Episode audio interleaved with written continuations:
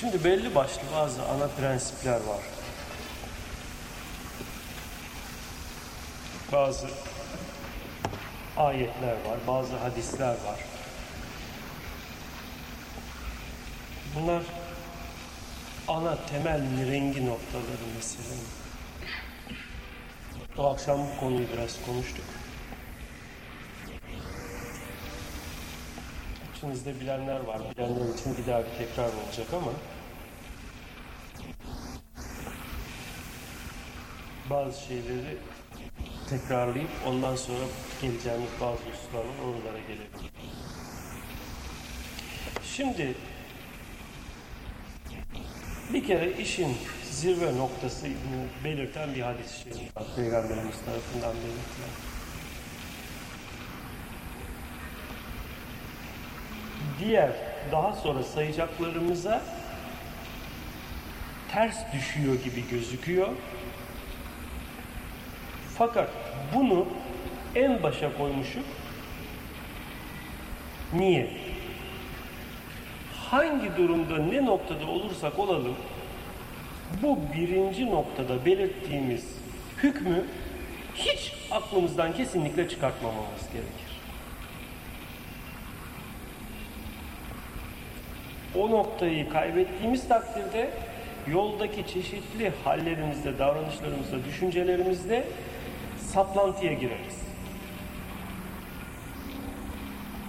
Fakat o noktayı elden kaçırmazsak bu saplantı durumu kesinlikle olmaz.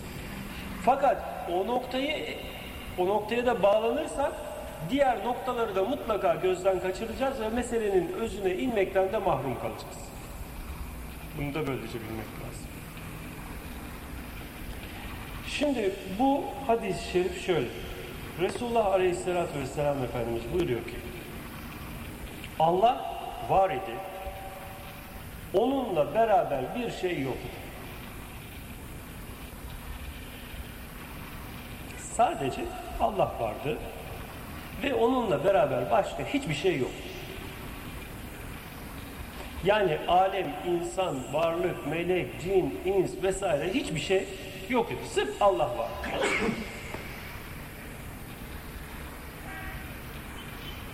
bir çıkan mana bu.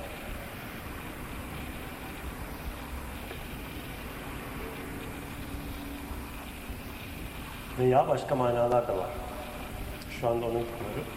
Fakat her ne manayı kastediyorsa Hazreti Ali'ye bu sözü getiriyorlar hemen diyorlar ki Resulullah şöyle şöyle buyur diyorlar. Hazreti Ali bir an duruyor.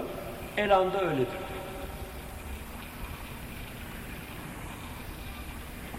Yani Efendimizin söylediği, belirttiği, açıkladığı hususu daha bir anlaşılır hale getirmek için elan öyledir.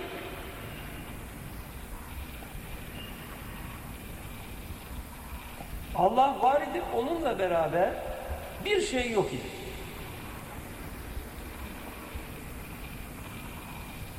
Şimdi bundan çıkan birinci mana alem, insan, varlıklar vesaire diye bir şey yoktur.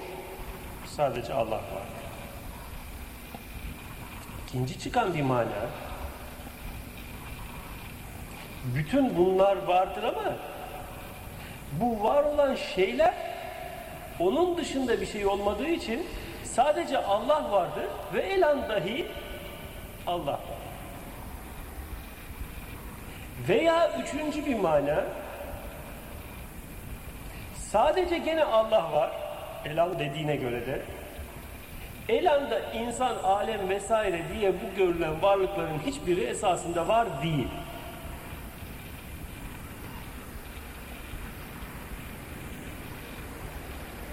Dünya, cennet, cehennem hiçbir şey yok.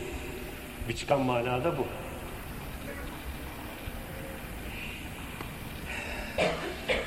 Burada bize düşen meseleden uzaklaşmamak için bizim için en yararlı olan şey bu şıklardan birini tercih etmek değil hepsinin de geçerli olduğunu idrak etmek.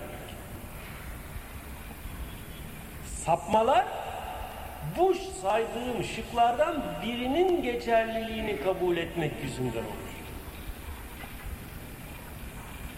Çünkü gerek peygamberimizin gerekse onun varisi olan kemalat sahibi kişilerin en büyük özelliği konuştukları zaman ifade ettikleri kelamda birkaç mana vardır.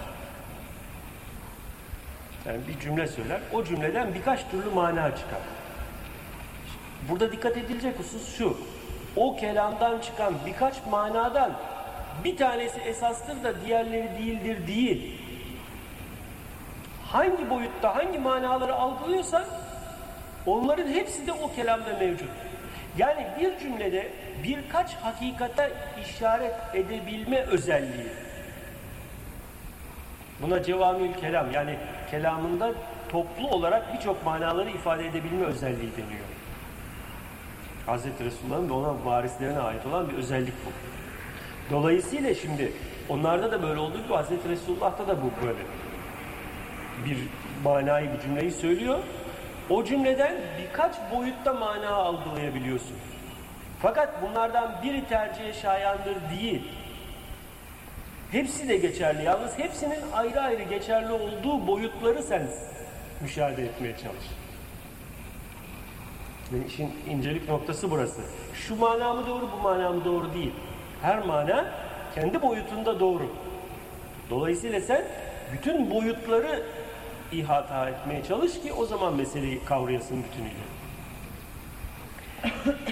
Şimdi esas ikinci hadise geliyoruz. Nefsine arif olan Rabbine arif olur. Nefsine arif olan Rabbine arif olur. Yani Rabbine arif olmak istiyorsan, Rabbini bilmek istiyorsan, Rabbim diye dua ediyorsun, yöneliyorsun vesaire.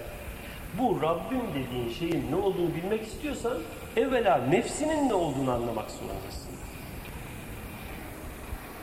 Nefs dediğim şey ne? Nefsim ne?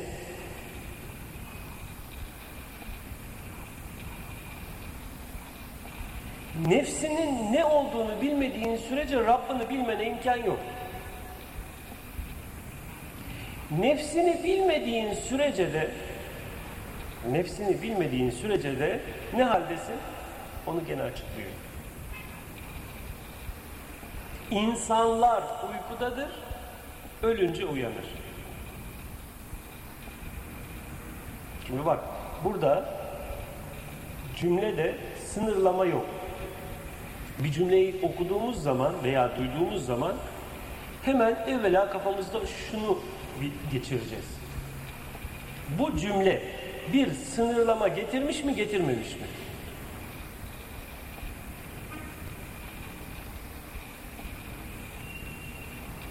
İnsanlar uykudadır diyor. Beyazlar, zenciler, Araplar, Türkler gibi ırk ayrımı, renk ayrımı vesaire yok. Nerede, hangi ortamda, ne yaşamda, ne millette, ne kavimde olursa olsun bütün insanlar uykudadır. Ancak uyanma hükmünü neye bağlıyor? Hadisin devamı. Ölünce uyanırlar. Ölünce uyanırlar.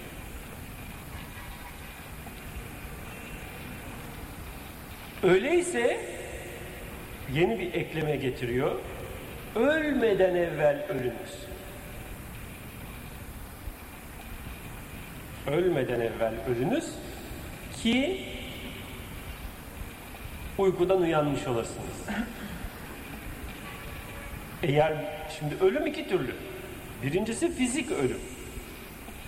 Yani senin iraden dışı olarak beyin faaliyetinin durması sonucu bu beden ve bu bedene bağlı olan her şey üzerindeki tasarrufunun kesilmesi. Ölüm nedir? Ölüm tadılacak bir şeydir. Küllü nefsin zayikatül Her nefis ölümü tadacaktır. Yani nefs ölümü tadacak. Nefs için ölme diye bir olay yok. Senin o nefs dediğin, nefsim dediğin şeyin ölümü diye bir şey mevzu bahis değil. Dolayısıyla bu nefs ölmüyor. Beden ölüyor. Beden öldüğü zaman bedendeki huylar da ortadan kalkıyor mu? Huylar da ölüyor. Bedende mevcut şartlanmalar da hükmünü icra edemiyor mu beden üzerinde? Edemiyor. Çünkü nefsin bunlarla alakası kesildi. Ama nefs bütün bunlardan gerçekten kurtuldu mu? Hayır kurtulamadı. İşte kurtulamayacağı için ölmeden evvel ölümünü getiriyor. Yoksa normal ölümle ölürse kurtulmasına imkan yok. Dolayısıyla uyku hali ölümden sonra dahi kıyamete kadar ve kıyametten sonra ebede kadar, sonsuza kadar uyku hali, gaflet hali, hakikati görememe hali devam eder.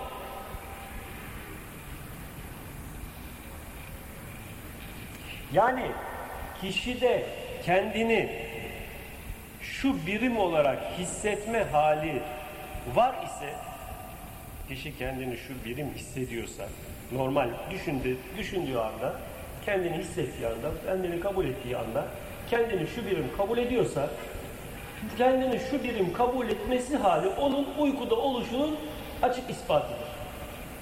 Sen kendini şu birim şu kişi kabul ediyorsan senin bu kabul edişin işte bu insanlar uykudadır hükmü içinde olduğunu gösteriyor.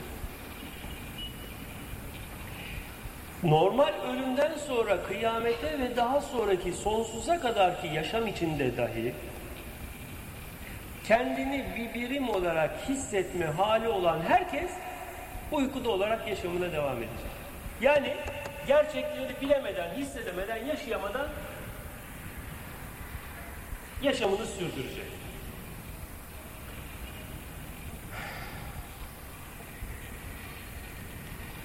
Ölmeden evvel ölünüz. Ölmeden evvel ölünüz. Niye?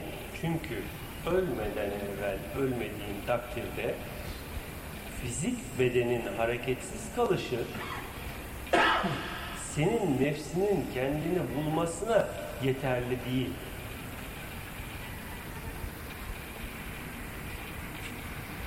Ne dedik? Bu dünyada neye bağlanmışsan, neyin terki sana zor geliyorsa, bu senin beden artı huylar artı şartlanmalar mecmu olarak kendini kabul etmenden dolayı. Bunun başka türlü kesin olarak bir izahı yok. Neden kopamıyorsan, neye bağlıysan, senin kafanın ne meşgul ediyorsa, neyi kaybetmenin ızdırabını çekiyorsan, neyi kaybetmenin ızdırabını çekiyorsan, bu çektiğin ızdırap senin açık seçik kişilik halinin, uyku halinin tabii neticesidir. Zaten o çektiğin ızdırap kabus hükmündedir. Nasıl uyuduğun zaman kabus görürsün, kurtulmak istersin kurtulamazsın. İşte aynen senin dünya hayatında hayatın boyunca bağlanıp da ondan kopma gerçeğine geldiğin anda yani boğazında sıkara böyle nefes alamazsın boğulur gibi olursun. Öylesine bir ızdırap çekmeye başlarsın. Düşün ki bütün hayatını ona tapınmakla geçirmişsin. İlahın o olmuş ve onu yitirmek mecburiyetindesin. Aklın bunu sana tasdik ediyor. Fakat halinde aksine ondan kopmamanın çekişmesini veriyor. İşte can çekişme anındaki hani içinden çalı süpürgesi çeker gibi diye ifade etmek istiyor. İşte bu hal. Hayatın bunu ona adamışsın. Varlığını ona adamışsın. Ve bir anda bir bakıyorsun o senin terk edemediğin şey seni terk etmeye başlıyor. Sen onu terk etmeye muvaffak olamadın. Ama öyle bir noktaya geldin ki işte öyle bir ecel noktasına geldin ki o ecel noktasında o senin terk edemediğin ilahı seni terk etmemiş. İşte o çalı süpürgesinin içini parçalayışı gibi O parçalanışı duyacaksın, hissedeceksin. Ne sende böylesine bir bağlılık yer etmişse, böylesine bir kapılma yer etmişse, onun ızdırabını duyacaksın. İşte bu kabus hükmü oluyor. Bu kopuşlar gerçekleşmediği sürece senin kendini tanıma noktasına gelmene imkan yok. İşin bilgi yanını konuşmuyor. Yaşam yolundan söz ediyor. Çünkü ne olursa olsun bilgi insanı arındırmaz. Bilgi insanı paklaştırmaz. Bilgi insanı saflaştırmaz. Özündeki, sırrındaki hakikati Kur'an'ı anlayabilmen için ancak ve ancak temizlenmiş, arınmış olman şart. Çünkü arınmamış olanlar el sürmesinler diyor.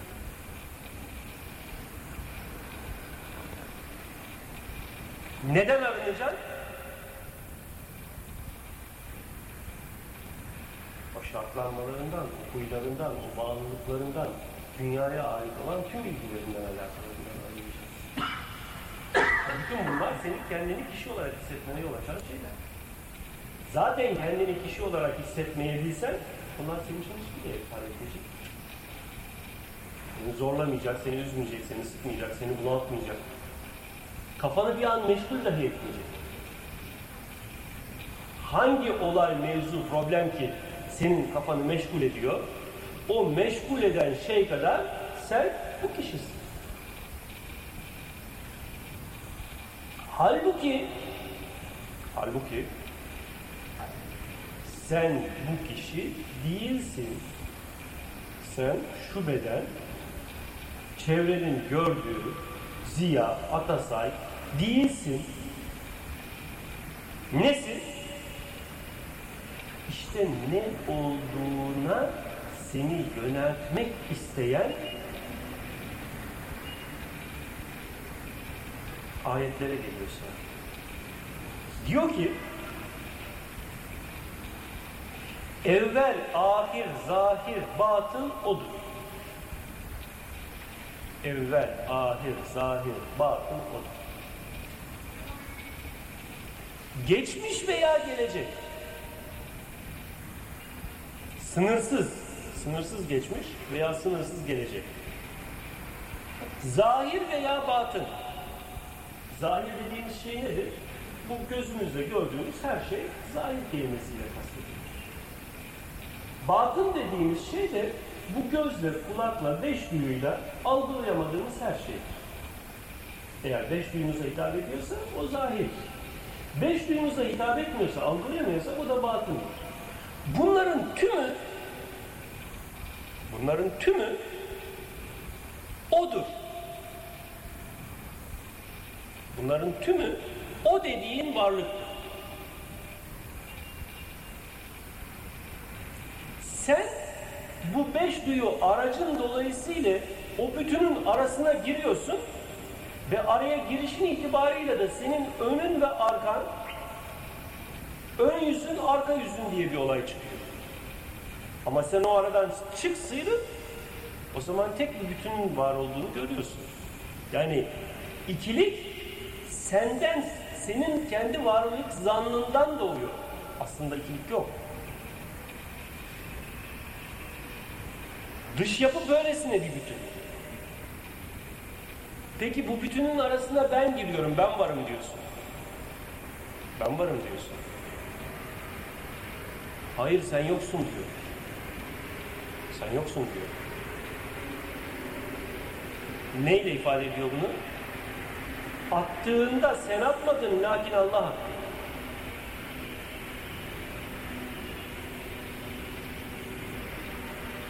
Bedir Savaşı'nda düşmana peygamber ok atıyor. O ok atma olayıyla ilgili olarak o vesileyle bir gerçeği ifşa ediyor. Oku zahirde, görünüşte, göze göre, şekle göre kim attı? Hazreti Muhammed attı. Ama ayet diyor ki sen atmadın Allah attı. O bütünün içinde senin bir ayrıca varlığın, ayrılığın yok ki ayrılığın yok ki, ayrı bir varlık değilsin ki sen sen atmış olasın. Madem ki bir bütün tüm, bu bütün varlığın içinde senin ayrıca bir varlığın yok. Öyleyse sen nasıl ben attım dersin veya ha ben attım demişsin, ha sen attın demişsin. Ben attım sözüyle sen attın sözü aynı düzeyde bir sözdür. Fark yapmaz ki.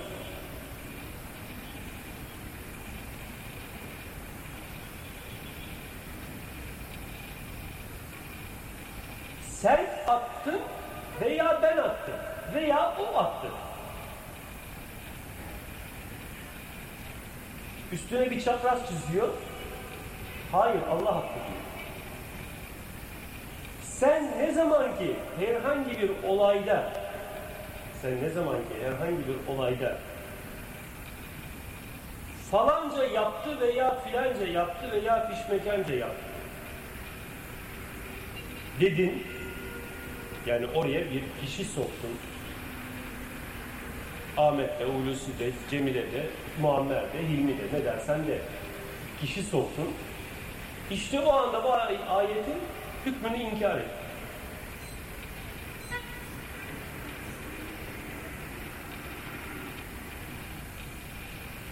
Sen atmadın Allah attı diyor. Lakin Allah attı.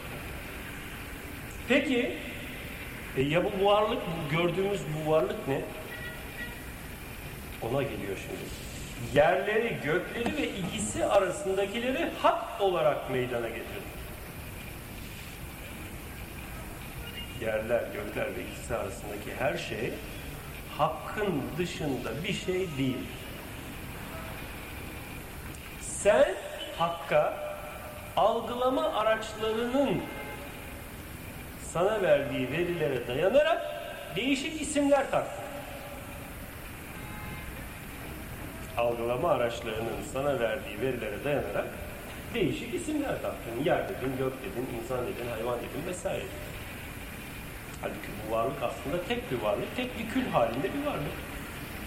Ama bu beş duyuyla olaya bakarsan pek çok varlık var. Ama basiretinle bakarsan tek bir varlık.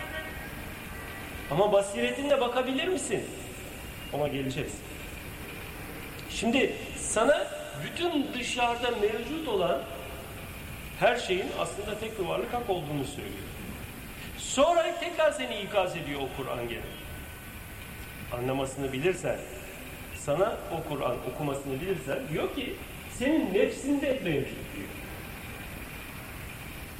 Hem de dikkat et tabire bak, ayetteki ifadeye bak. Nefsinde mevcut diyor. Tabiri mevcudiyetini nefse bağlıyor. Nefsinde mevcut diyor. Hani ölümü tadacak olan nefsin var ya, aslında ölümsüz olan nefsin var ya, aslında ne üdüğünü bilmediğin nefsin var ya, senin bildiğin şu anda bedenin şartlanmalarını huylarını. Ama ne üdüğü olduğunu, ne olduğunu bilmiyorsun nefsinin. Sadece inanıyorsun şu anda nefsinin var olduğunu. İşte o nefsinde mevcut diyor. Nefsinde mevcut derken bak dikkat et. Bir nefsin var da o nefsinde o da mevcut değil. Ondan başka bir şey yok dedi daha evvel.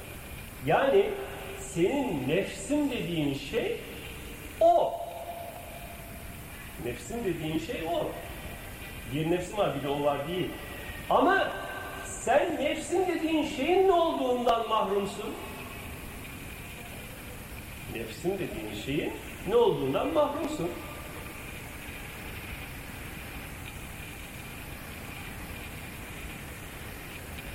Halbuki ne diyor? Nefisinizde mevcut olan. Hala görmüyor musunuz diyor arkadan da. Bak şimdi. Bak tabire bak. Görmüyor musun? Madde gözle görülür. Ama burada kastettiği madde değil, nefis. Nefis görülür mü? Demek ki görmekten murat, yani görmeden murat, göz görmesi değil. Yani idrakınla, kavrayışınla onun öyle olduğunu hissedemiyor musun anlamına görme burada. Fizik bir maddeyi görme değil. İdrakınla, basiretinle bunun böyle olduğunu göremiyor musun, hissedemiyor musun, algılayamıyor musun, idrak edemiyor musun, fark edemiyor musun anlamına.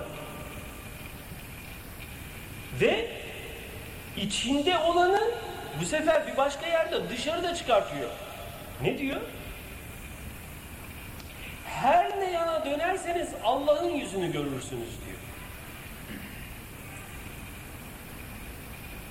Şimdi bu ayet bu ayet Musa ümmetiyle Hz. Muhammed Aleyhisselam'ın ümmeti arasındaki farkı gösterir. Kur'an'daki Hz. Musa'nın mertebesiyle Hz. Muhammed'in mertebesi arasındaki farkı ve Hz. Musa ümmetinin eriştiği nokta ile Hz. Muhammed ümmetinin mertebesi arasındaki farkı gösterir. Tabi ümmeti derken sıradan bir vatandaşı söylemiyor. Yani Hz. Muhammed'in getirdiği kemalatı almış bir kişinin durumunu söylüyorum. Ne diyor Kur'an'da Hz. Musa'ya hitapta? Rabbim seni göreyim diyor. Hz. Musa Tuğra'na çıktığı zaman Rabbim seni göreyim diyor. Hz. Musa'ya gelen hitap Len terani ya Musa sen kesinlikle beni göremezsin ya Musa. Senin beni görmen senin beni görmen mümkün değil. Bu görmeden kasıt fizik gözüyle görme değil. Biraz evvel konuştuk. Sen beni göremezsin diyor. Halbuki halbuki Hz. Muhammed'in bildirdiği hükümler, ayetler şuraya kadar okuyoruz. Dikkat edin. Hepsini okuduk. Tamamıyla görme üzerine kurulmuş.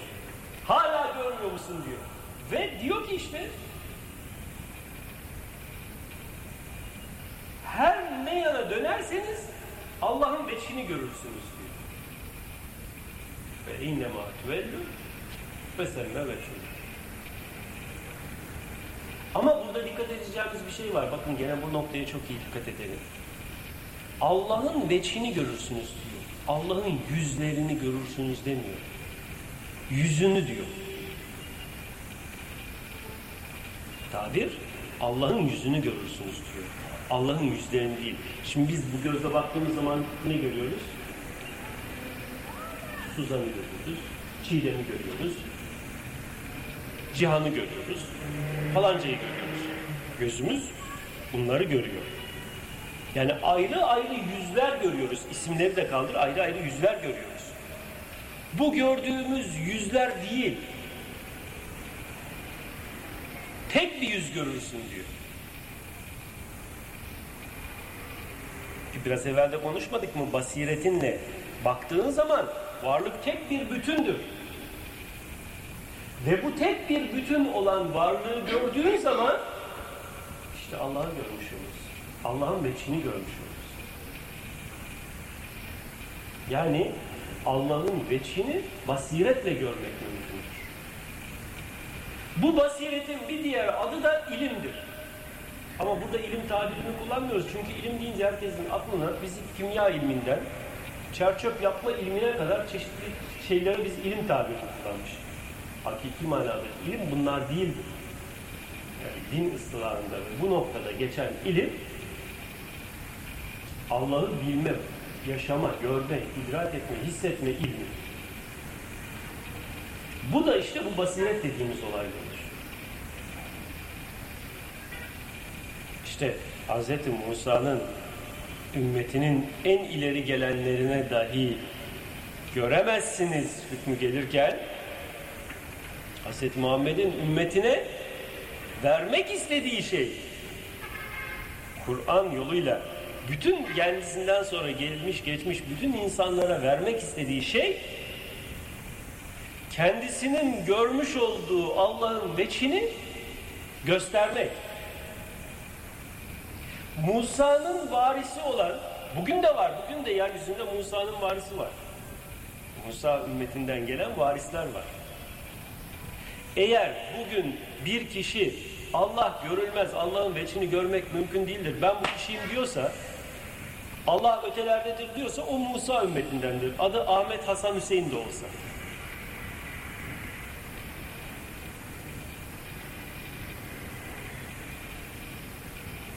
Kelimeyi ismi tarifi kaldırın. Muhammed'in varisi Allah'ı göstermeyi meslek edinir. Çünkü kendisine miras bırakan kişi zaten o iş için vardı ve onu yapıyordu. Kendisine bıraktığı miras da odur. Sen ev sahibiysen oğluna ev bırakırsın. Sen ev sahibiysen oğluna fabrika kalmaz.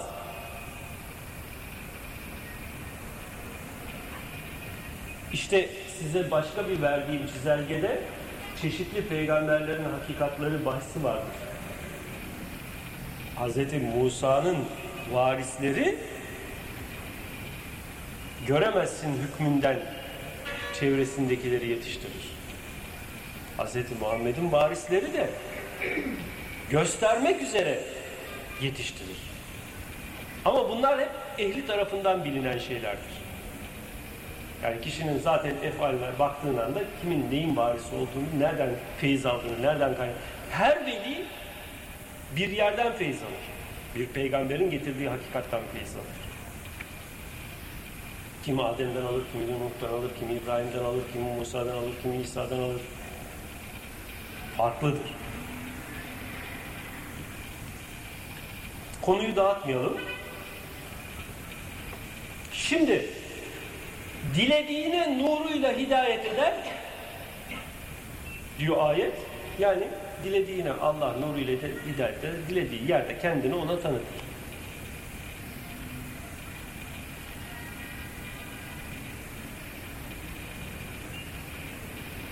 Ve her nerede olursanız olun o sizinledir. E düşün, yatakta, odada, işte, fabrikada, şurada, burada, aklına gelen her yerde, nerede olursan ol, nefsinin senden bir an ayrılması var mı? Yok. Tümüyle örtülü olmasına rağmen o nefis sende, senin ulaşamamana rağmen o nefis sende, senin de mevcut. Siz nefsinize hesap vereceksiniz. Hesap görmeye nefsiniz yeter diyor ya ayette. Kendi nefsiniz hesap görmek. Zaten sen o nefs dediğin noktaya hesap vermekle işte Allah'a hesap vermiş olacaksın. Ama senin bugün nefis kelimesiyle anladığın başka bir şey olduğu için meseleden sapmış, uzaklaşmış, gitmişiz. İşte bu noktaya gelirsen, eğer bu idraklar açılırsa, bu fetihler oluşup, basiretindeki bu perdeler kalkarsa, o zaman Allah da ötesini bırak. Yani Allah da ötesini bırak derken yani hiçbir iş yapma boştur değil. Yani varlıkta artık her an onu seyretmeye başla. Artık isimlerle, kişilerle uğraşma. Ahmet yaptı, Mehmet yaptı, Hasan yaptı, kızım yaptı, oğlum yaptı, kocam yaptı, karım yaptı, anam yaptı, babam yaptı demeyi bırak. Allah de seyre başla. Artık mütalaa, hüküm, yorum bırak. Çünkü yorum, hüküm, mütalaa hep senin sendeki kişilik özelliklerindendir. Ya huylarına göre, ya şartlanmalarına göre, ya adetlere göre hüküm vereceksin. Başka türlü değil. Ama bütün bu hallerden kurtulup Allah'ın veçini görmek istiyorsan Allah da ötesini bırak. Ve sana tekrar açıklık getiriyor ayet. Dilediğini yapar o. Kim? Allah. Dilediğini. Nerede dilediğini yapıyor? Yukarıda, ötede, orada oturup da orada mı dilediğini yapıyor? Hayır, baksana dikkat etsene. Ne dedi? Nefsinde mevcut görmüyor musun diyor. Nefs adı altında dilediğini yapıyor. Nefs adı altında dilediğini yapıyor. Ama her nefs için yaptığının neticesine erişmekte mukadder hüküm. Her nefs için yaptığının neticesine erişmekte hüküm. O da kendi hükmü iradesi gelir. Nefs eğer ki kendini örtme hükmüyle gelmişken şartlanmalara, duygulara, huylara yönelik olarak fiil ortaya koyarsa onların neticesi meydana gelir. Nefs kendini bunlardan arındırıp paklarsa, teskiye ederse onun neticesi mümkün. Ne diyor çünkü ayette? Nefsini teskiye eden kurtuldu. Nefsin ne yapılacağını da ayette anlatıyor. Nefsini teskiye eden kurtuldu. Yani kendi nefs, nefsin kendini tanıması halini sağlayan, nefsi örten, bürüyen beden, şartlanmalar ve huylar gibi bu üç kabuktan nefsini arındırıp, paklandırıp, uzaklaştırıp orijinali haliyle nefsini tanıyan kurtuluş erdi. Bunun dışındakiler nefsini tanıyamamanın getireceği azaplara kendilerini elleriyle attılar.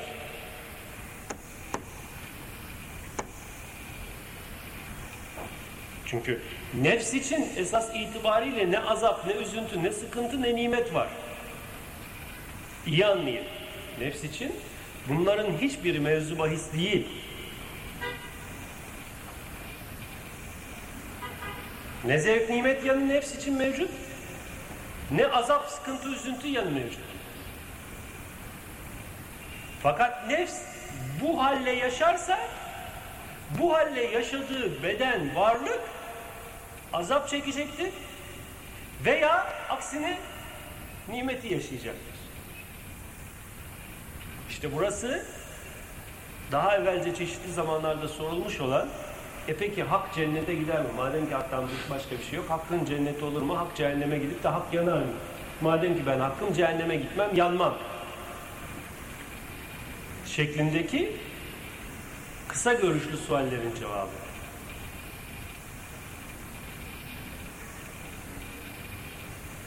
Bilmiyorum bu konuyu izah edebildik mi? Eğer bir sual olan varsa sorsun bu noktada.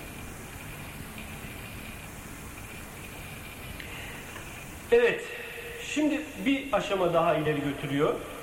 Hadis-i şerifte diyor ki, Rabbimi genç bir delikanlı suretinde gördüm. Rabbimi genç bir delikanlı suretinde gördüm. Yani bir delikanlının insan bedeninin en olgun, en kemale çıkmış zirve halidir.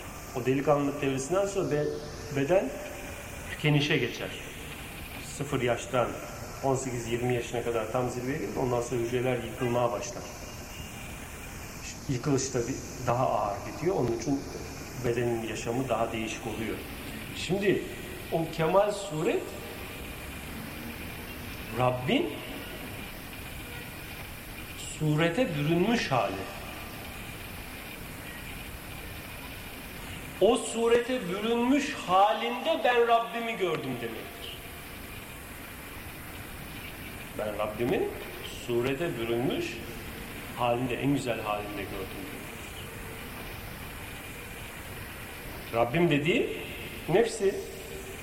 Peki kendi nefsiyle karşısındakinin nefsi aslında aynı şey değil mi? Nefs mertebesinde nefs mertebesinde dikkatinizi çekiyorum. Nefs mertebesinde nefs tektir. Bülent'in nefsi, Hulusi'nin nefsi, ilminin nefsi, Suzan'ın nefsi diye nefs ayrılmaz. Ayrı ayrı nefisler yoktur. Nefs boyutuna geldiğin zaman nefs tektir.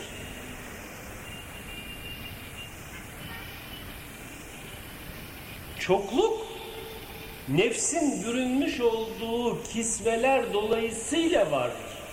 Var kabul edilir. Aslında nefs tektir. Dolayısıyla nefsimi gördüm, Rabbimi gördüm sözü nefsimi gördüm gibidir. Ve bu konuyu daha da açıklığa getiriyor. Karşımda Rabbimi gördüm derken bir sonra da diyor ki beni gören hakkı görmüştür. Tabi meselenin örtülü olanları Musa ümmetinden olanlar e, beni gören hak sözü söyleyen bir kişiyi görmüştür diye bunu tevil ediyorlar, uzaklaştırıyorlar aslında meseleyi. Mesele gayet açık mesele. Beni gören hakkı görmüştür. Niye? Çünkü o beni gören hakkı görmüştür derken kendisi kendisi nefsini tanımış. Her türlü huylardan, şartlanmalardan, kendini beden olarak sanma halinden arınmış, uzaklaşmış. Nefsiyle yaşamaya başlamış. Dolayısıyla da beni gören hakkı görmüştür diyor. Kendisi için eğer beden hiçbir değer ifade etmiyorsa, işte Hz. İsa'nın filminde gördünüz. Benim bedenime dilediğinizi yapın diyor. Bedene yapılan şeylerin hiçbiri beni ilgilendirmez diyor. Bedenden kopukluğunu yaşıyor. Sizin huylarınız, adetleriniz, örfleriniz, ananeleriniz bana vız gelir diyor. Bunlar insanca düşüncelerdir diyor. Nefsim itibariyle, babam itibariyle, sultanım, kralım itibariyle böyle şeyler benim için yoktur diyor. Bu düzeyde bulduğu zaman nefs olarak bulmuştur. Ama sen gene de insanca ona bakarsan, insan gözüyle, insan şartlanmasıyla bakarsan sen orada o sureti görürsün. Ama basiretinle bakarsan orada sana hak açık açık yüzünü göstermektedir. Ötede değil karşında. Beni gören hakkı görmüştür. Eğer göremiyorsan göremiyorsan e o zaman dünyada ama olan ahirette de ama olur diyor. Ayet. Yani dünyadayken nefsini tanıyamamış, basiretinle yaşayamaz duruma gelmiş, basiretinin gereklerini getirememişsen bu dünyadaki ama oluşun gibi öldükten sonraki yaşamında da ama olarak kalırız. Amalık zahir gözlerin körlüğü değil, hakkı görecek basiretinin kör olmasıdır diyor. Ve ilave ediyor, her ne hal üzere yaşarsanız o haliyle ölürsünüz ve o hal ne haliyle ölürseniz o haliyle dirilirsiniz. Yani bütün yaşamın bu körlükle geçecek. Son anda birisi sana bir hokkabaz değneği gibi bir değnek değdirecek. Bir anda senin gözün açılacak. Böyle bir olay yok. Yaşamın körlük üzere gitmişse ölümün de körlük üzerinedir. Ondan sonraki yaşamında tamamıyla kör olarak gider. Kör, sağır, şaşkın olarak ortalıkta dolaşırsın. Bugün dolaşanlar gibi. Eğer bugünden gözün açıl, açılıyorsa, basiretin açılıyorsa o zaman da bugünden ayıksındır, uyku hükmü senin için bitmiştir. Ve bugünden itibaren de hakkı ve hakikati görmeye başlarsın.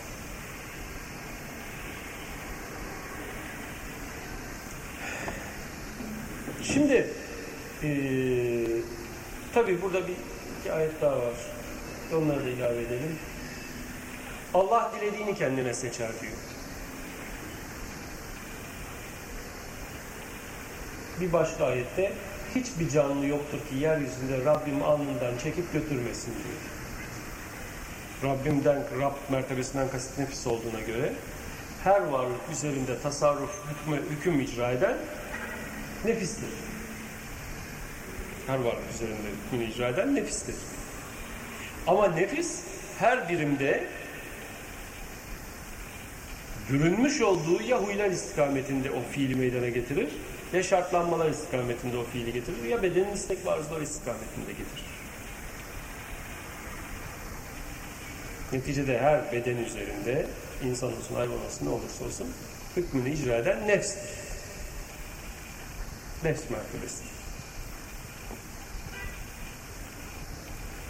Allah dilediğiniz kendine seçer diyor ayet. Artık Allah kelimesini sen nasıl anlıyorsan dilediğini kendine seçmesini de öyle Netice olarak hakikat dünyada yaşanırken yaşanacak olan bir olaydır.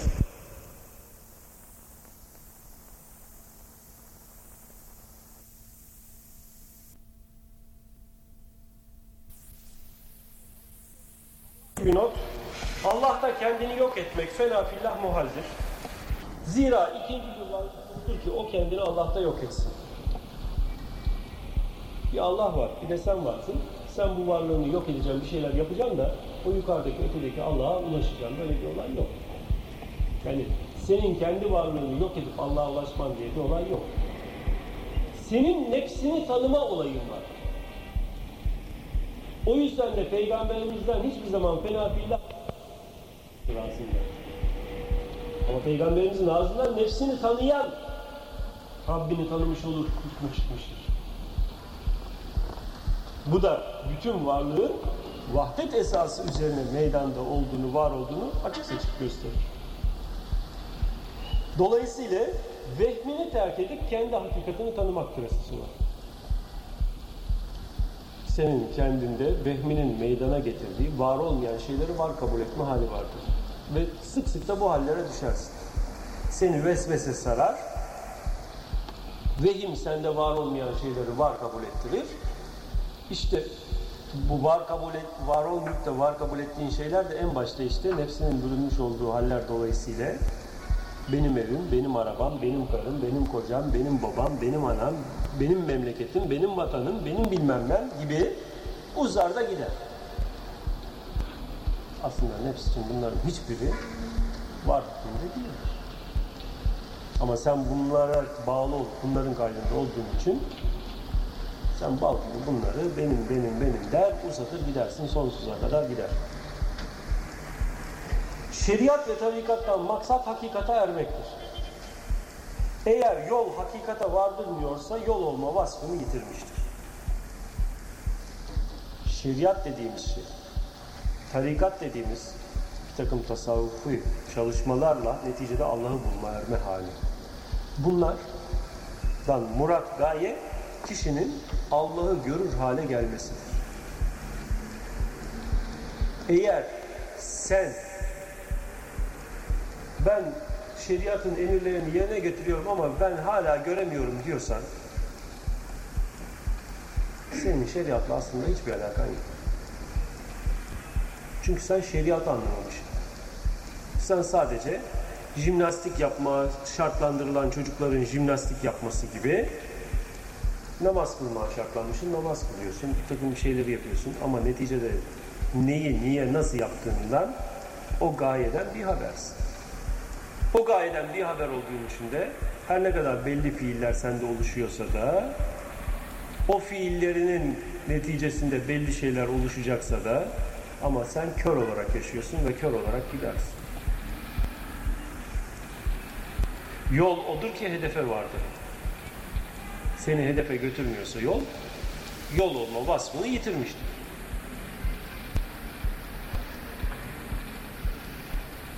Vahdet idrak edilmez, vehim terk edilmeden. Sende kişi olma vehmi, var olmayan şeyi var kabul etme demedik mi? Evet. Sen kendini bir kişi kabul etmiyor musun? Senin kendini kişi kabul edişin olmayan bir şeyi var kabul etmen işte. Senin kendini bir kişi olarak kabulün en büyük vehim bir kere. Ve sen bu vehimde yaşadığın sürece de senin vahdetin ne olduğunu anlayıp hissedip yaşamana imkan yok. En fazla bunun kuru bilgisini yüklersin üstüne. O bilginin de hammalı olursun. Yaşayamazsın.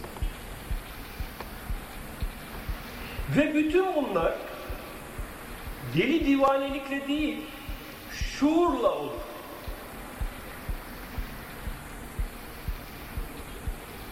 Bir takım ortada adamlar görüyoruz. Başı bozuk dolaşıyor ortalıkta. Bir takım düzensiz, şuursuz, saçma laflar konuşuyor. Ve biz bunlara vahdeti yaşıyor, bilmem hakikati yaşıyor, bilmem ne yaşıyor diye laflar söylüyoruz. Hiç alakası yok. Çünkü vahdet olayı tamamıyla bir basiret, bir şuur olayı. Nerede bir basiret, bir şuur olayı? Bir de nerede deli saçması. Bir diyor ben hakkım, ondan sonra dönüyor vazgeçiyor, ben basit aciz bir kulum, ben bilmem ne. Yani bunlar şuurlu ifadeler değil. Şuuru bütünüyle bu konuyu idraka aşırı şekilde teksif etmekten dolayı halkın kişiye deli demesi delicesine bir çalışma olduğu manasındadır. Yoksa sistemsiz saçma sapan söylemek değildir delilikten buna. Yani bir kişi bu işin böyle olduğuna inanır, iman ederse bunu böylesine yaşayabilmek için bedenselliğinden, huylarından, şartlanmalarından kopabilmek için aşırı bir takım çalışmalara girer. Herkesin umumi anlayışına ters düşen bu çalışmalara girmesi dolayısıyla da millet ona deli der. Ya bu adam deli, bunu terk etti, şunu terk etti, bunu terk ettiler. Ama halkın bu deli demesi onun deli olması demek değildir. Nitekim peygambere dahi deli demişlerdir, mecnun demişlerdir. Söylenir. Evet, kendini tanımaktan mana, bedenini veya vücudundaki nefsim dediğin tabiatını tanımak değildir. Aslın olan külli manadaki nefsi tanımaktır ki gerçek benliğin ve hakikatinde odur. Yani nefs dediğimiz şey aslında bir külli varlıktır. Tüm varlıkların nefsi tek bir.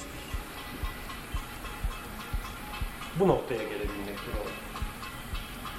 Vücudunu, varlığını yok etmeyi, öldürmeyi, ortadan kaldırmayı ileri sürenler muhali söylemektedirler. Meselenin aslını ifade edememekten dolayı.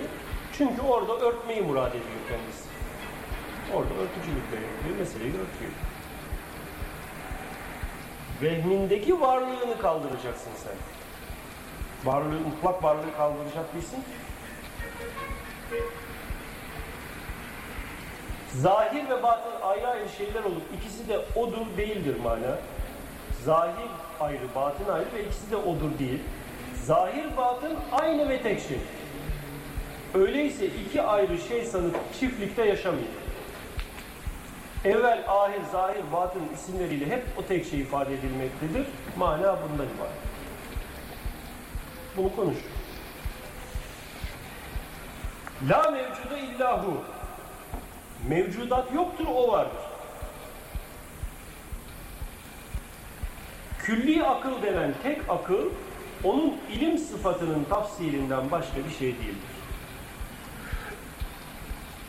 Nefs kendini tanıma düzeyine geldiği zaman ilim sıfatına bürünmüş demektir.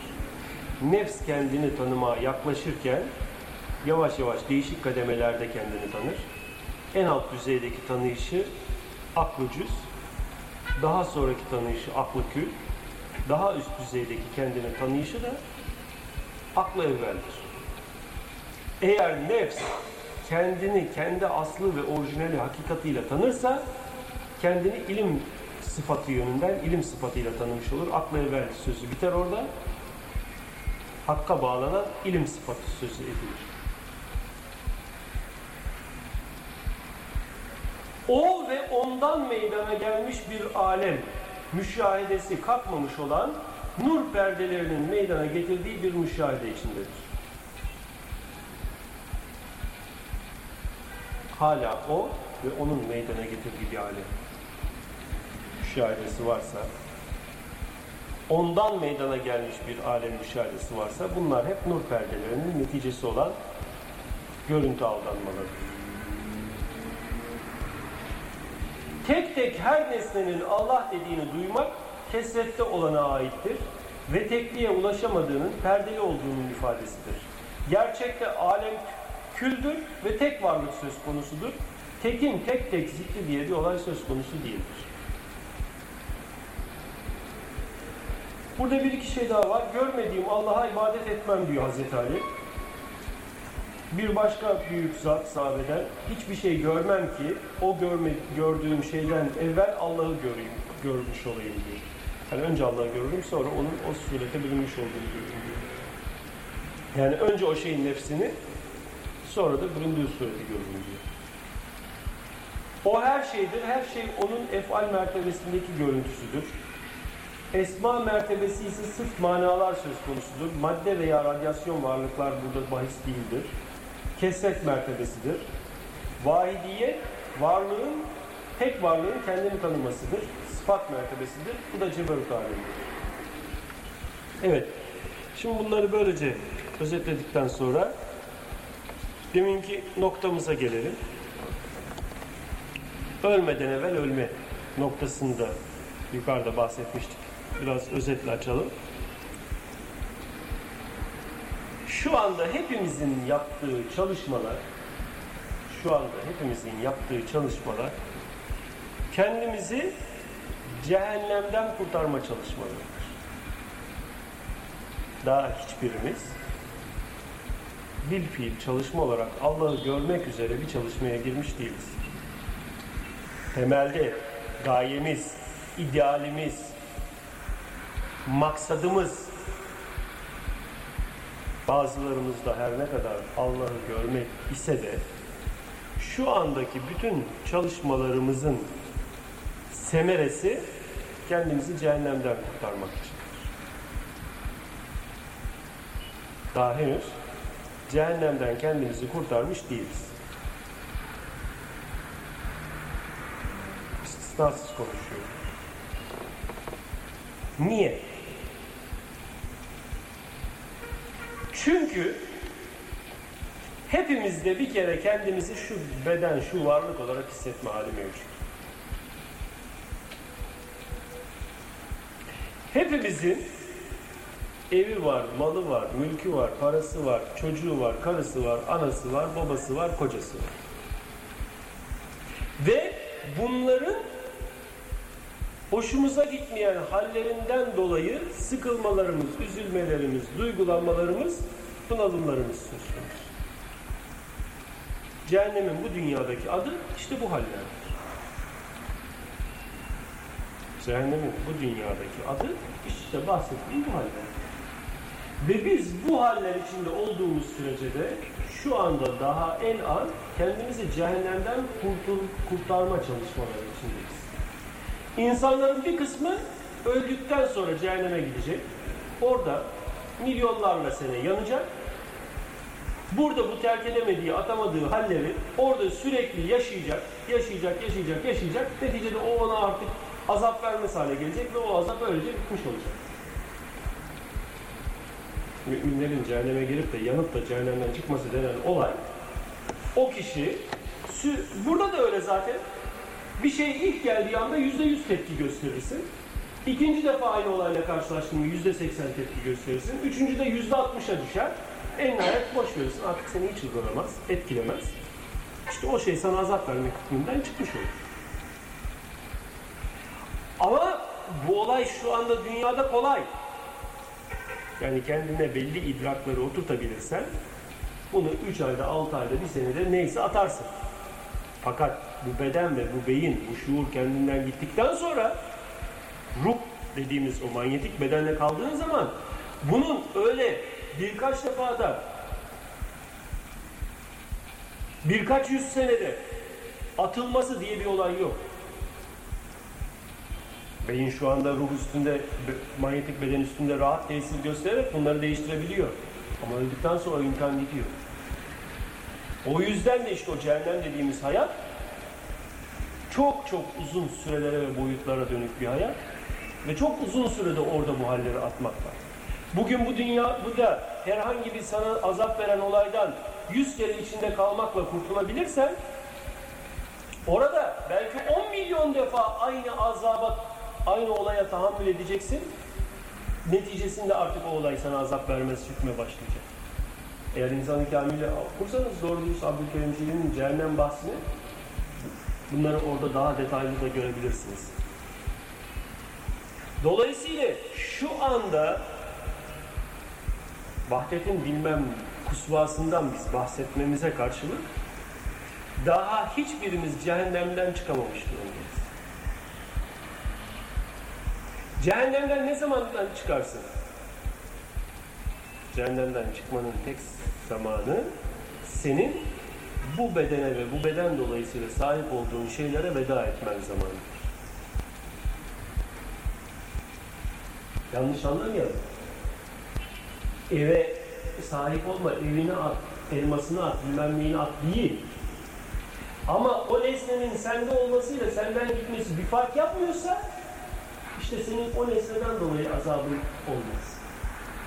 Ama o nesneyi benlenmişsen, sahiplenmişsen ve o nesnenin senin elinden alınması, gitmesi sana üzüntü, azap, sıkıntı veriyorsa işte o zaman sen mal gibi şu anda cehennemde yaşamını sürdürüyorsun.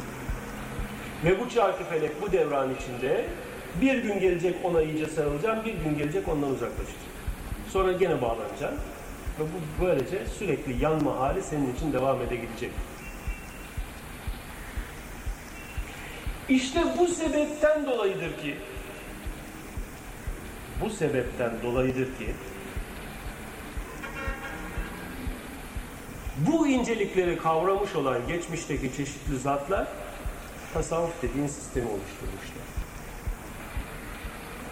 Eğer varlığından külliyen, benliğinden külliyen kurtulmak, nefsini tanımak istiyorsan teslim ol demiş.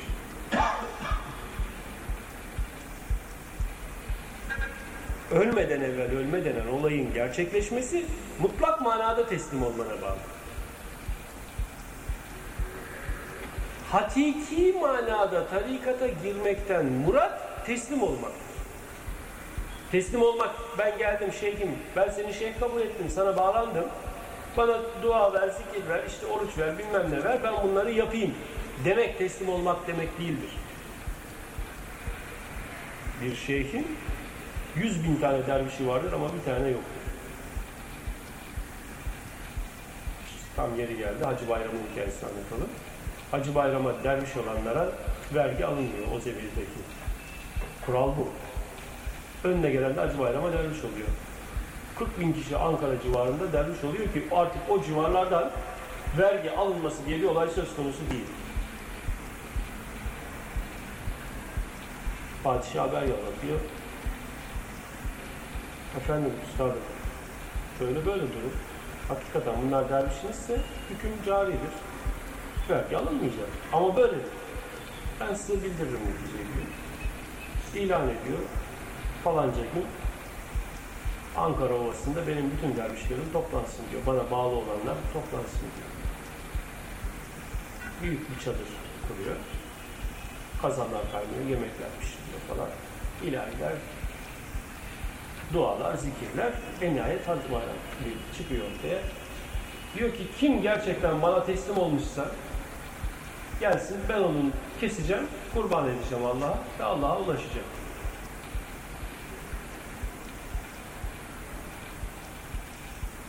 Herkes bir şaşırıyor falan. Bir kadın fırlıyor.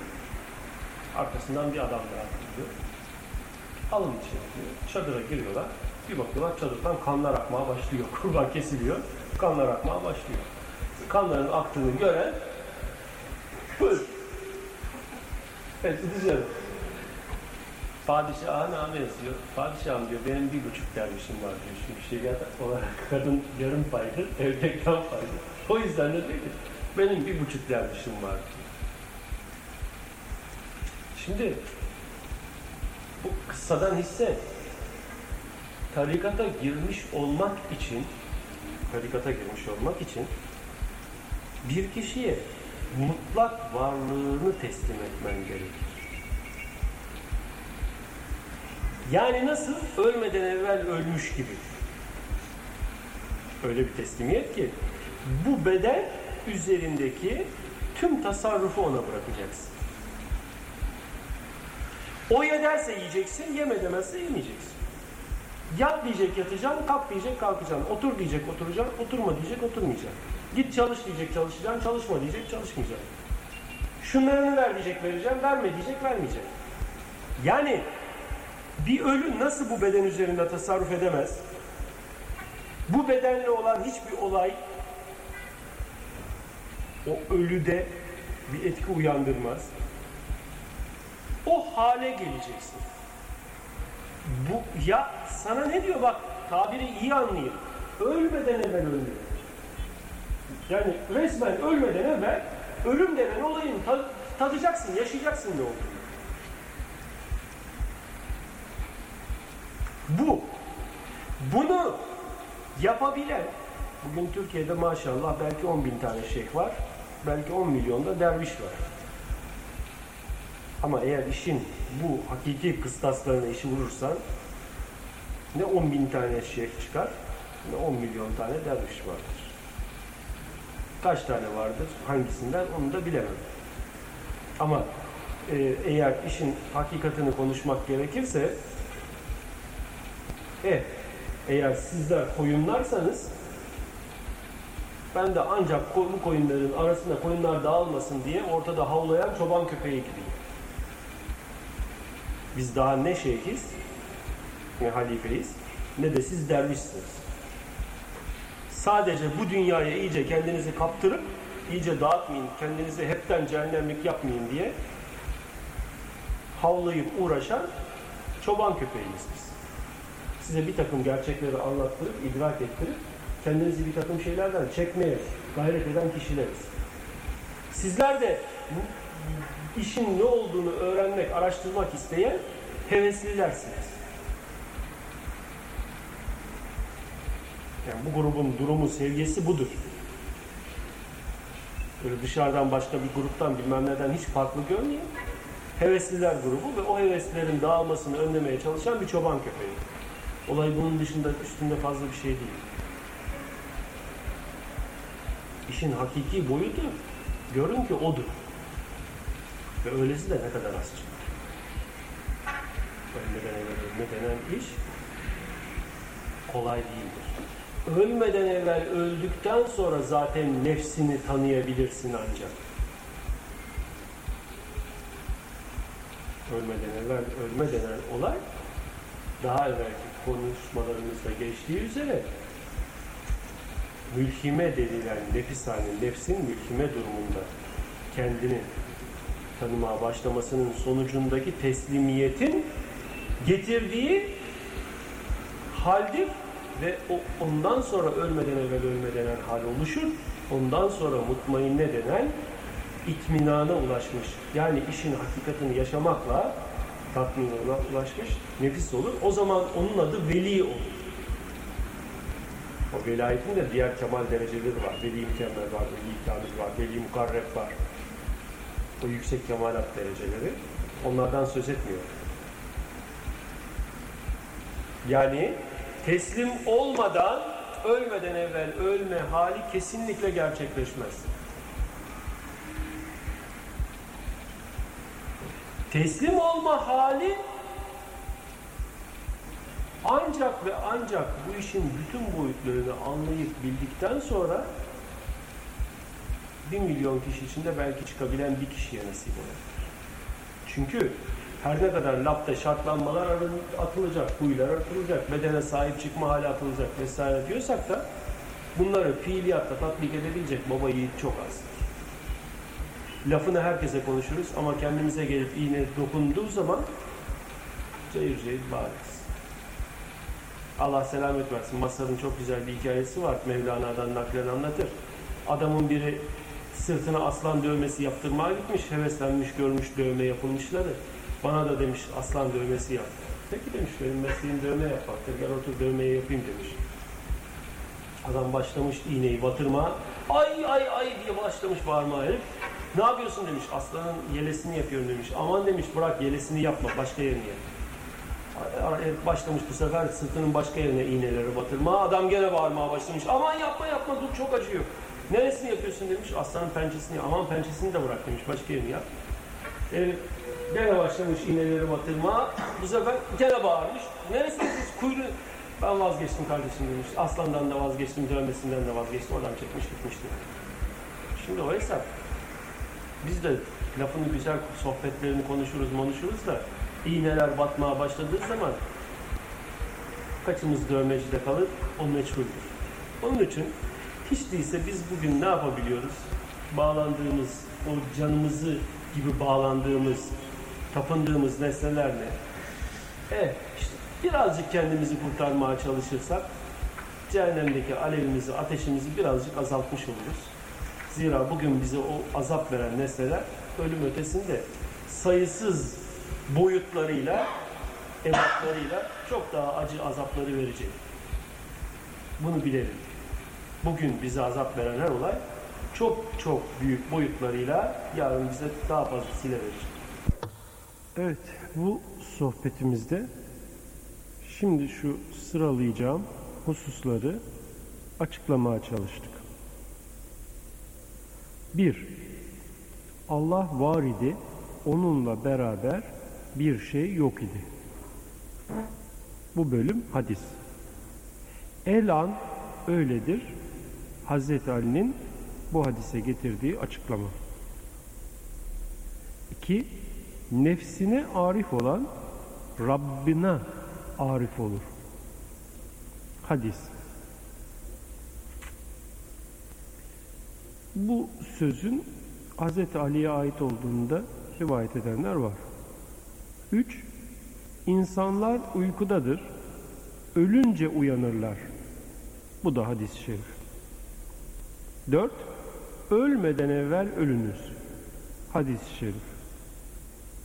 Evvel, ahir, zahir, batın odur. Ayet. Attığında sen atmadın lakin Allah attı. Ayet. Yerleri, gökleri ve ikisi arasındakileri hak olarak meydana getirdik. Ayet. Nefislerinizde mevcud olan hala görmüyor musunuz? Ayet. Her ne yana dönerseniz Allah'ın veçhini görürsünüz. Ayet. Dilediğine nuruyla hidayet eder. Ayet. Her nerede olursanız sizinledir. Ayet. Allah de ötesini bırak. Ayet. Dilediğini yapar. Ayet. Yaptığından sual sorulmaz. Ayet. Rabbimi genç bir delikanlı suretinde gördüm. Hadis-i şerif. Beni gören hakkı görmüştür. Hadis-i şerif. Dünyada ama olan ahirette de ama olur. Ayet. Her ne hal üzere yaşarsanız o haliyle ölürsünüz ve ne haliyle ölürseniz o haliyle dirilirsiniz ve o hal üzere haşrolursunuz. Hadis-i şerif. Allah dilediğini kendine seçer. Ayet. Hiçbir canlı yoktur ki yeryüzünde Rabbim alnından çekip götürmesin. Ayet. Bu ayetler ve hadisler hakkında Tecelliyat isimli kitabımızda yeterli bilgi var. Ayrıca şimdi burada gene açıklığa kavuşturmaya çalıştığımız şu görüşler yer aldı. Hakikat dünyada yaşanırken idrak edilecek, hissedilecek ve de yaşanacak bir olaydır. Ecel anında veya öldükten sonra yaşanılması mümkün değildir. Allah'ta kendini yok etmek yani fenafillah muhaldir. İkinci bir varlık yoktur ki o kendini Allah'ta yok etsin.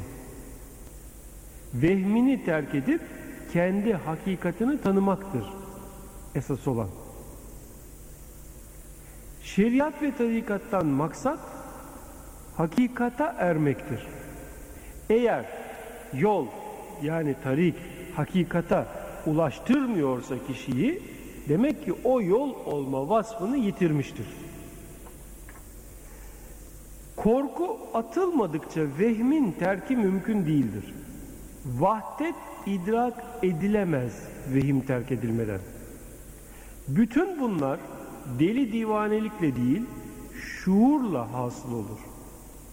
şuuru bütünüyle bunu idraka yoğun bir biçimde teksif etmekten dolayı halkın bu kişiye deli demesi yani delicesine bir çalışma içinde manasınadır.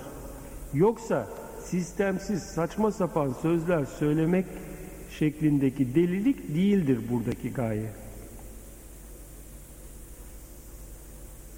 Kendini tanımaktan mana bedenini veya vücudundaki nefsini tanımak değil, aslın olan külli manadaki nefsi tanımaktır. Gerçek benliğin hakikatin de o nefstir.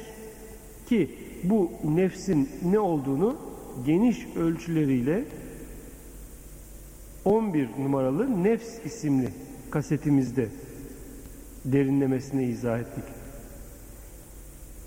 Vücudunu yok etmeyi ileri sürenler muhallis söylemektedirler meselelerin aslını bilmediklerinden dolayı. Çünkü vücudun yok edilemez. Zira vücudunun varlığı hakkın varlığıyla kaim varlıktır. Zahir ve batın ayrı ayrı şeyler olup ikisi de odur değildir burada kastedilen mana. Zahir ve batın aynı tek şeydir. Öyleyse iki ayrı şey sanıp çiftlikte yaşamayalım. Evvel, ahir, zahir, batın isimleriyle hep o tek şey ifade edilmektedir burada gaye. O vahid ve ahaddır. Yani bölünmez, parçalanmaz, cüzlere ayrılması mümkün olmayan Allah'tır. Çokluk yani kesret görüntüsü ise vehim ve şartlanmalar ile beş duyunun kapasitesi dolayısıyla meydana gelmektedir. Alemler isminin müsemması da odur. Çünkü gayrısı yoktur. La mevcuda illahu demek mevcudat yoktur, o vardır demektir. Yoksa mevcudat vardır ve mevcudat işte odur demek değil. Külli akıl denen tek akıl onun ilim sıfatının tafsirinden başka bir şey değildir. O ve ondan meydana gelmiş bir alem müşahedesi kalkmamış olan kişi nur perdelerinin meydana getirdiği bir müşahede halindedir. Tek tek her nesnenin Allah dediğini duymak kesrette olana ait olan bir haldir. Ve bunu ifade eden kişi henüz tekliğe ulaşamadığının perdeli olduğunun açıklamasını yapmaktadır. Gerçekte alem küldür, tek varlıktır, tekin tek tek zikri olmaz. Hazreti Ali görmediğim Allah'a ibadet etmem demiştir. Hiçbir şey görmem ki evvelinde Allah'ı görmüş olmayayım demiştir Hazreti Ebu Bekir. O her şeydir ve her şey onun efal mertebesindeki görüntüsüdür. Kesret alemi de budur. Esma mertebesi ise sırf manalardan ibarettir. Burada madde ve radyasyon varlıklar mevcut değildir. Vahidiyet tek varlığın kendini tanıması sıfat mertebesidir, ceberut alemidir. İşte şimdi biz bu sohbetimizde şu sıraladığım hususları açıklamaya çalıştık. Tabi bunun daha geniş açıklamaları ise Tekliğin Esasları isimli sohbetimizin kasetinde mevcut. Şimdi e, yanlış bilinen bir husus var. Vahdeti vücudu Muhittin Arabi ortaya atmıştır. Onun icat ettiği bir görüştür diyor birçok tasavvufu derinlemesine bilmeyen kişi etraftan duyduklarıyla. Oysa vahdeti vücut denen görüş Muhittin Arabi'den çok evveline dayanmaktadır. Zahir alimi gibi cahil olan kişilerin bildiği İmam-ı Gazali gerçekte hem zahir ilmi hem de batın ilmi yönünden birçok gerçeklere vakıf olmuş bir zat. Ve İmam Gazali Mişkatül Envar isimli bir eser yazmıştır. Bu Mişkatül Envar isimli yani Nurlar Feneri isimli Risalesi 1966 yılında Bedir Yayın Evi tarafından neşredilmiştir. Süleyman Ateş isimli zatın tercüme ettiği bu eserde İmam Gazali'nin bazı cümlelerini size okuyalım. Siz de İmam Gazali'nin vahdet konusunda neler düşündüğünü böylece görün. Arzu edenler bu kitabı Bedir Yayın Evi'nden veya ilgili kütüphanelerden bulup söylediklerimizi tetkik edebilirler. Şimdi İmam Gazali bakın bu kitapçığında ne diyor?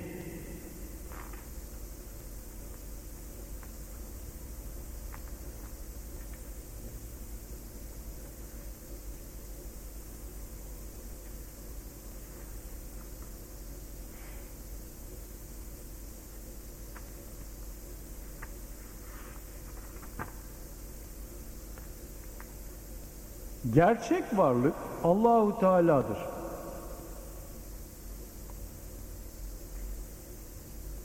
Arifler buradan mecaz çukurundan hakikatin zirvesine yükselir, miraçlarını tamamlar, açık bir müşahedeyle görürler ki varlıkta Allah'tan başka bir şey yoktur.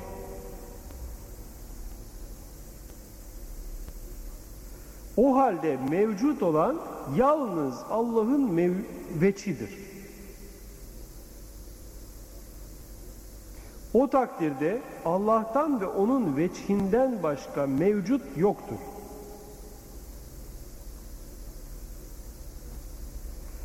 Bunların Allah'ın bugün mülk kimindir? Tek ve kahredici olan Allah'ın Gafir suresi 16. ayet.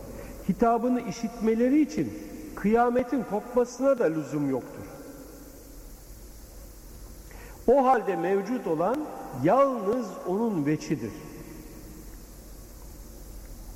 Arifler gerçeklik semasına çıktıktan sonra tek gerçekten başka bir varlık görmediklerinde ittifak etmişlerdir.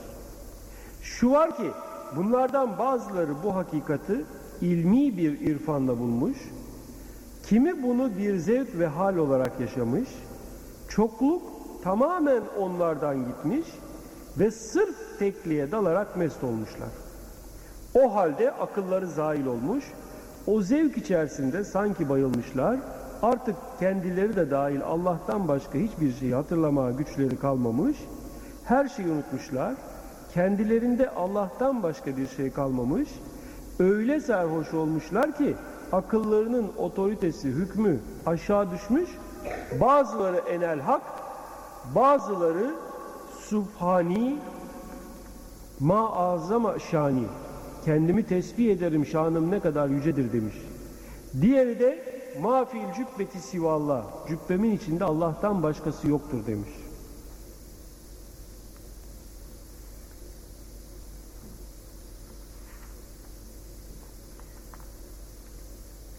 Tek olan Allah'tır.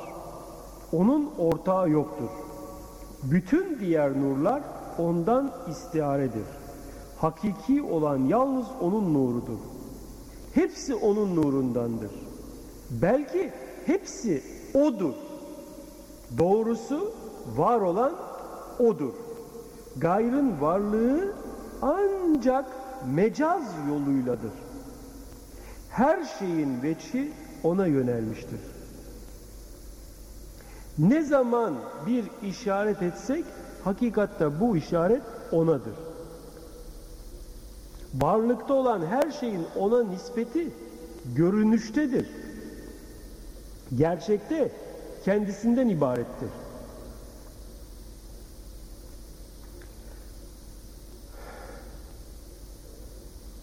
Kesret kalkınca birlik gerçekleşir. İzafet batıl olur, işaret kalkar, yüksek alçak inen çıkan kalmaz, terakki muhal olur, uruç muhal olur, alanın ötesinde ulü yoktur. Vahdetle beraber kesret yoktur. Kesretin kalkmasıyla uruç da kalkar. Eğer bir halden diğer bir hale değişme olursa bu uruc ile değil dünya semasına inmekle yani yüksekten alçağa doğmak suretiyle olur. Bunu bilen bilir, bilmeyen inkar eder. Bu ilim ancak Allah'ı bilenlere verilmiş olan hususi mahiyetteki gizli bir ilimdir. Onlar bunu söyledikleri zaman Allah'a karşı mağrur olanlardan başkası inkara kalkmaz.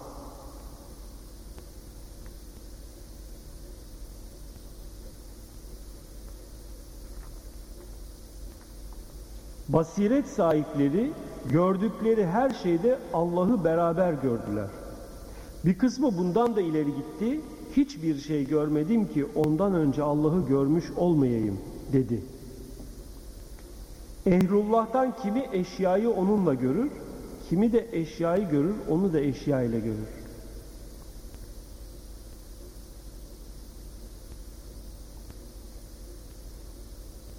O kendisinden çıkan hiçbir şeyden ayrılmaz, o şeyle beraberdir.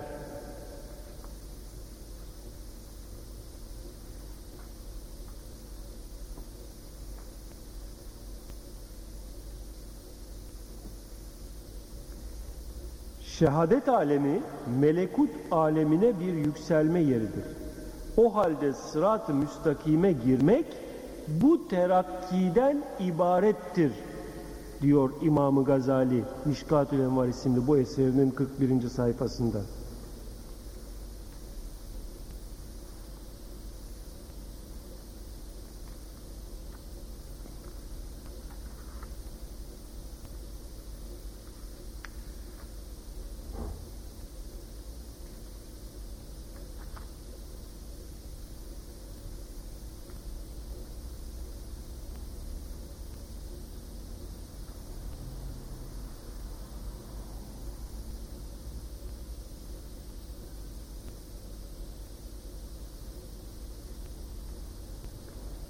Bütün bunları bilenin dinin emrettiği hususlarda lakayt olmaması önemine de dokunan İmam Gazali bakın bu konuda şöyle diyor. Kamil insan odur ki bilgisinin nuru takvanın nurunu söndürmez. Kamil insan basiretinin kemaliyle beraber şer'i huduttan hiçbirisini terk etmek hususunda nefsine müsamaha göstermez.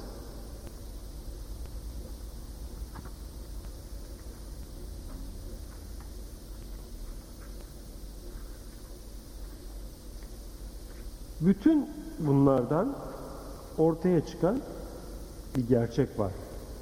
Demek ki vahdet yani Allah'ın tekliği ve Allah'ın varlığı dışında hiçbir şeyin var olmadığı gerçeği Muhittin Arabi tarafından ortaya atılmış bir görüş değil.